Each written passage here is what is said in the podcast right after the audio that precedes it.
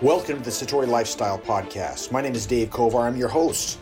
And the title of today's podcast is something near and dear to my heart. It's Analyzing Your Belief System. You see, we all have a series of mindsets or beliefs about how the world works and how we work in it. And some of our beliefs are powerful and they serve us well, and others not so much. And the bottom line is, most of our beliefs, we didn't pick them right? We didn't choose them, they choose us. We got them from the education we received, or the experiences we had, or the environment we raised in.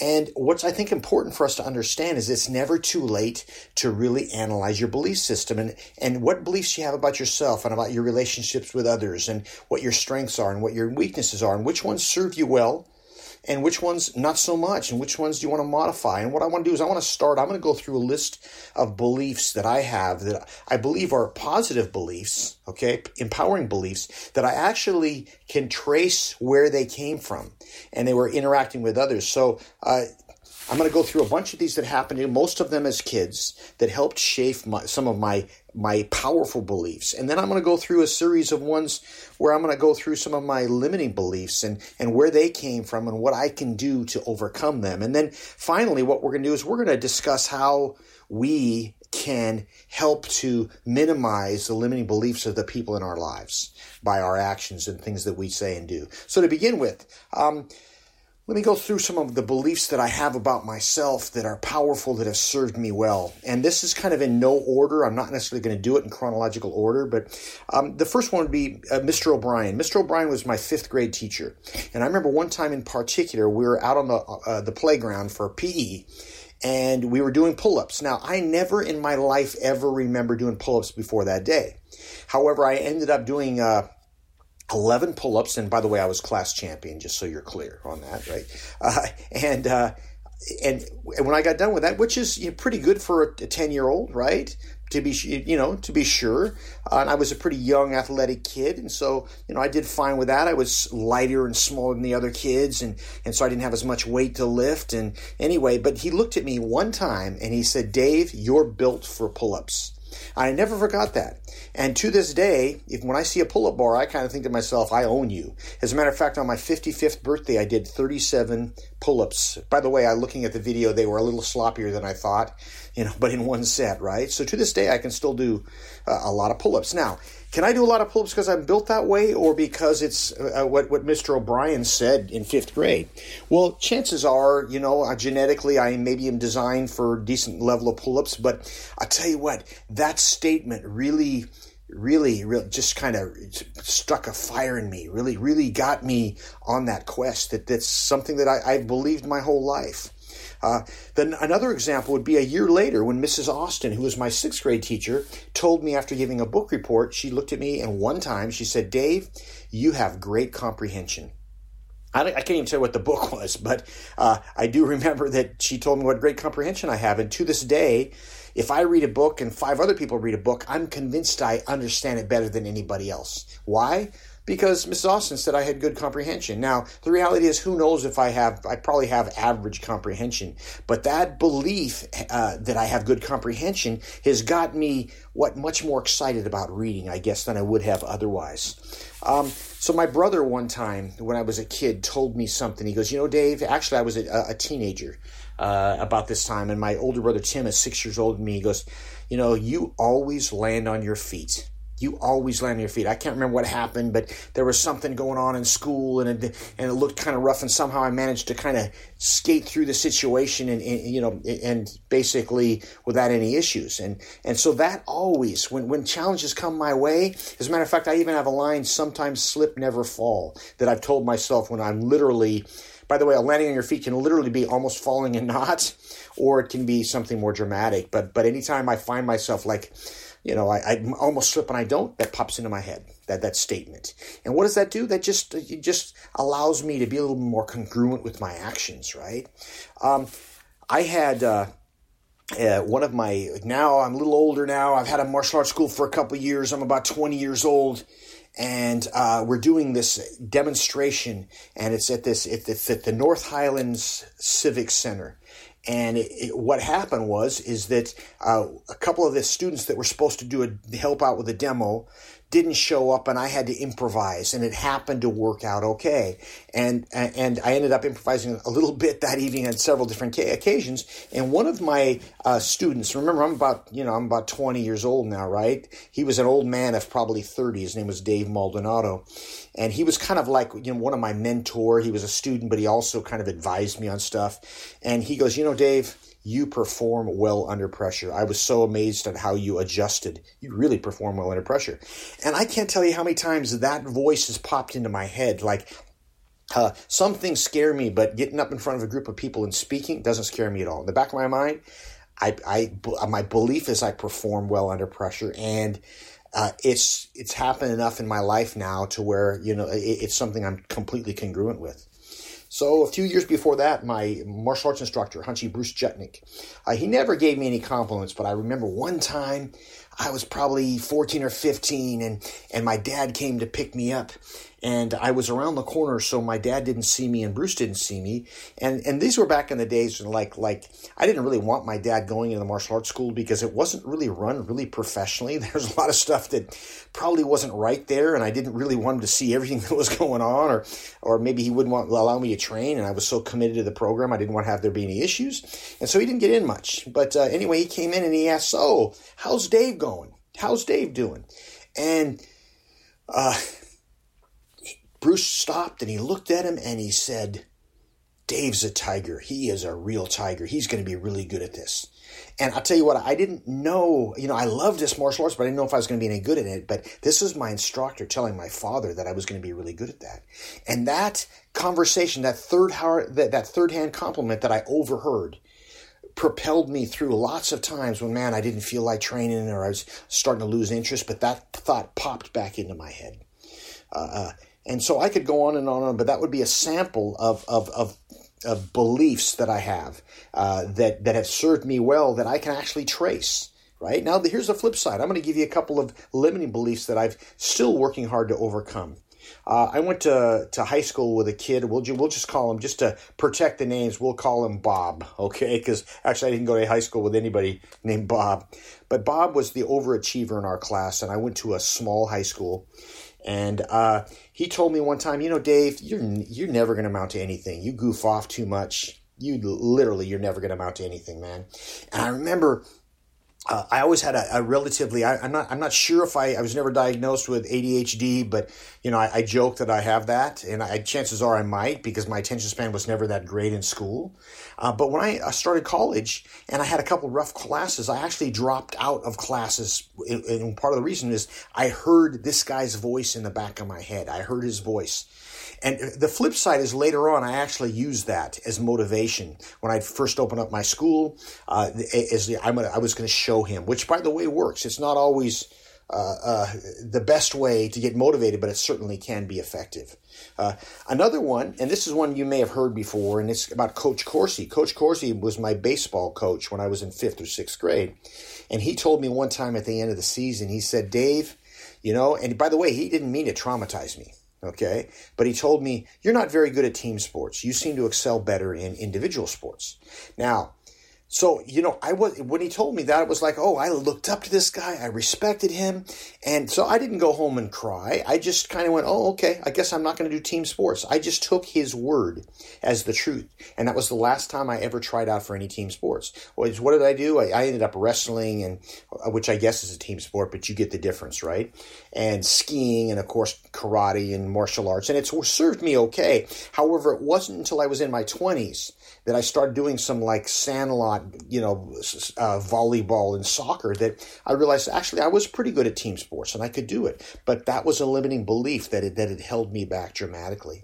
And so I share these with you because I'll give you one more. My Spanish teacher one time told me when I was having a hard time learning a phrase, he just kind of, she just kind of shook her head and she goes, Dave, you really don't get it, do you? I'll never forget that. I can I can see that as clear as day in her saying that.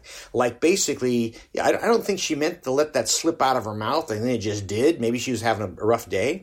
But I'll tell you what, I, I that that was when I kind of checked out of Spanish. Like I've made a few a feeble attempts to, to, to learn since, and I'm sure I'm, I'm, I'm, i could do it. However, that that that statement of someone I looked up to and respected really had a negative effect on me. So chances are uh, you've had similar uh, experiences that also have shaped your belief system. Now, the key thing is is that which ones don't serve you well, right? The ones that serve you well, you guard those. But the ones that don't serve you well, what can you do to to overcome those? And I want to give you a couple pointers. Okay, so the first thing is you got to identify what your limiting beliefs are, right? And and sometimes that's tr- that that's tricky, right? But let's just say that that my limiting belief is that I'm not a good team player Okay, so that's step number one.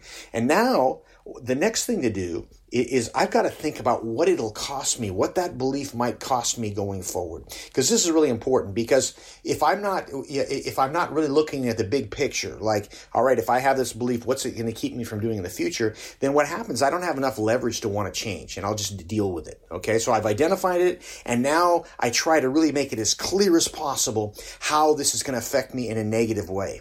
All right, that's step number two. Step number three is then, then now I have to go back through and I have to find times in my life when that statement wasn't true. Okay, so once again, let's go back to thinking about, man, I was a terrible team player. Then I, I got to go back and think of all the times that I've successfully done well on a team. And that may not just be a, a sports team, right? Like, might be a, uh, you know, uh, my my business might be a team, right? And if I do that, all of a sudden I can think of all kinds of times when I will be, able to contribute successfully and be a part of a successful team. And then I got to tr- find ways to reinforce that in an ongoing fashion right? So I got to look for that because otherwise, what I'll do is I'm gonna I'm gonna by default I'm gonna look for my limiting belief. I'm gonna I'm gonna I'm gonna find a way to look that to make that come true. Uh, and so if you do this, it takes some work. But let me tell you what, it can have a massive effect. Now, switching gears, the next thing I want to talk about is, is, is how can we make sure that the people around us, how can we empower them to, uh, have the minimal uh, minimum amount of limiting beliefs of their own. And one of the things, and of course, I'm talking about, uh, you know, your your maybe people that work with you, maybe your kids. For me, I'm a martial arts instructor, so I'm working with people all the time, right?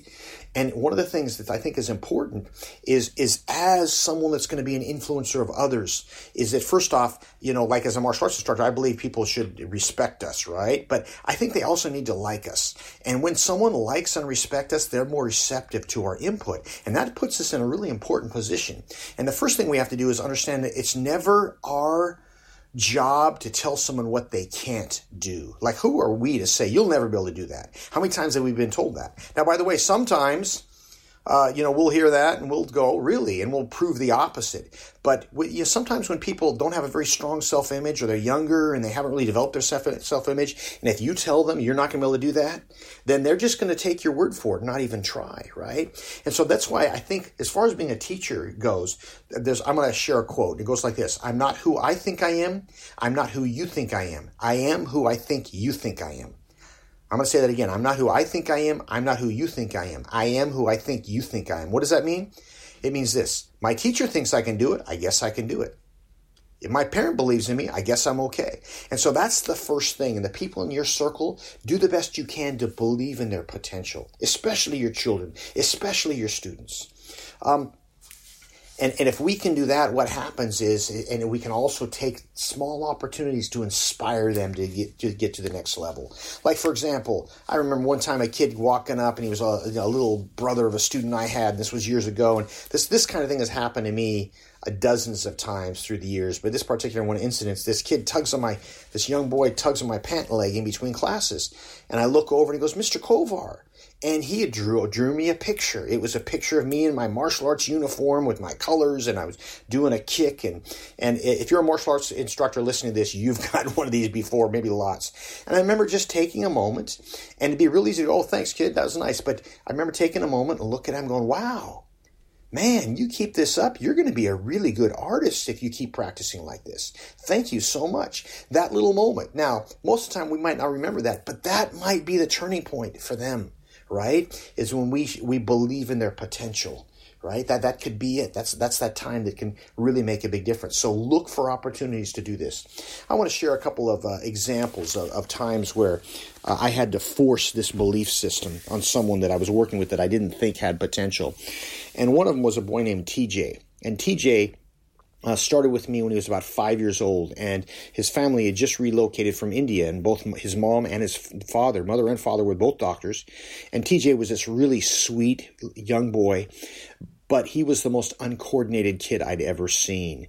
It wasn't that he didn't pay attention; he just literally didn't know his left from his right. He literally couldn't left from his right. Excuse me. He literally couldn't chew gum, uh, you know, and walk at the same time. I mean, he was he was really uh, I had a hard time working with him. Right after his first class, uh, my older brother Tim was the, the program director at the time, and he walks up with the dad, and dad's all excited. He goes, "Well, how do you do? Do you think you'll be a black belt someday?" This is his dad speaking, and I I thought to myself, "This kid's never even going to get his yellow belt. He's the most uncoordinated kid I've ever I've ever seen." But I didn't want to say that. I didn't want to disappoint him, so I said, "Yeah, with some hard work, I think he can get there someday." And the father, man, he was all excited, and they shook hands, and they left him man, that night I just didn't sleep. I felt like I'd sold out. I was like nauseous. How dare I tell somebody something that's so untrue? And I shared this with my older brother Tim, and he looked at me and goes, "Well, Dave, prove him wrong. Prove yourself wrong. Just see what you can do. What, what the only thing we can do is just give him your best effort and see what happens." So, what did I do? I poured. I should put extra effort into every student, but you don't always do that. But I poured a little extra effort into TJ, and over time, guess what happened? You already know where I'm going with the story. TJ got better, and it took him longer than normal, but about seven years later, guess who tested for their junior black belt? And guess who ended up being a really solid martial arts student? TJ. Now, what happened was is I had to make a conscious effort to believe in him because uh, you know it, it, at my at first sight was to write him off. Another example would be a gentleman named Joe Hamill. Joe Hamill started training with me when he was 53 years old, and man, I remember even when I say that now, it still sounds old. However, at 61 now, it doesn't seem so old. But at the time, I thought he was ancient, right? And he came in and he told me he was literally shaking. He was so nervous, and he said, "Mr. Kovar." I've wanted to do martial arts since I was 14 years old. Literally his whole life. But he never got around to doing it. Now, he was a concert pianist and a college professor. And so the good news about that is his body wasn't beat up. He didn't have a bunch of injuries from football or skiing. He'd never basically done anything physical in his whole life besides walk, right? So he was in relatively okay shape. He wasn't in bad shape. Uh, but he was so uncoordinated. And this was another example of someone I just, I was thinking, oh man, how's, what's this guy going to do? How's he going to get through this? But guess what? You know, I, I did my best to believe in him and he ended up training with us until he was 70 years old and retired and moved away and ended up getting his third degree black belt. And here's the the irony was he was a darn good martial artist and not for a 7 year old guy that was that started when he was 53, just period. And part of the reason was is that he had no pre- preconceived ideas. Like most, a lot of guys when they come in, they they boxed with their buddy in the backyard, or they took six months of martial arts at the YMCA and they developed some bad habits or something like that. But not this guy. He was all you know open and receptive admitted his didn't know anything and was ready to learn and then poured his spirit into it on top of that his body wasn't beat up from a lifetime of athletics, so he didn't have a lot of injuries to overcome, and ended up being remarkable. Anyway, so back to your back to where we are. Just in wrapping, this is what I would challenge you to do. Number number one is go out of your way to not put limiting beliefs in the heads of the people around you.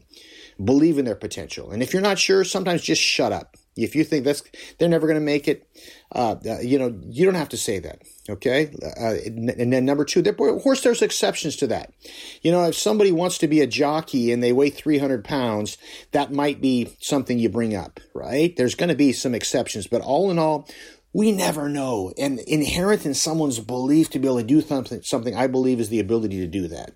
Uh, and and then number two is to uh, to challenge, look at your, uh, analyze your belief system right now. And which beliefs about the world are powerful and serve you well, and which ones, ah, could you retake a look at? And listen to that self talk. Like in that voice says, oh, I'll never be able to do that, or I'm no good at that. Boom. Take a second go, hmm, where did that come from? And what can I do? Is it actually true? And is that, is that belief powerful? And, and if not, with time, you can improve and it's amazing you're it's never too old you're never too old to to, improve and you know, once we stop trying to become better, we quit being good. So with that said, I want to wrap it up. I appreciate you being here. By the way, um, on September 20th, 2020, I'm doing a seven week step up program. And uh, this is where we're going to take the martial arts mastery mindsets and we're going to put them to work over this seven week workshop. And, and I strongly encourage you to, if you uh, have such an interest, if you enjoyed the podcasts, uh, I would encourage you to, to go to uh, kovarsystems.com slash events and register for this. It's going to be a life changing event, I promise you. Take care. Bye bye.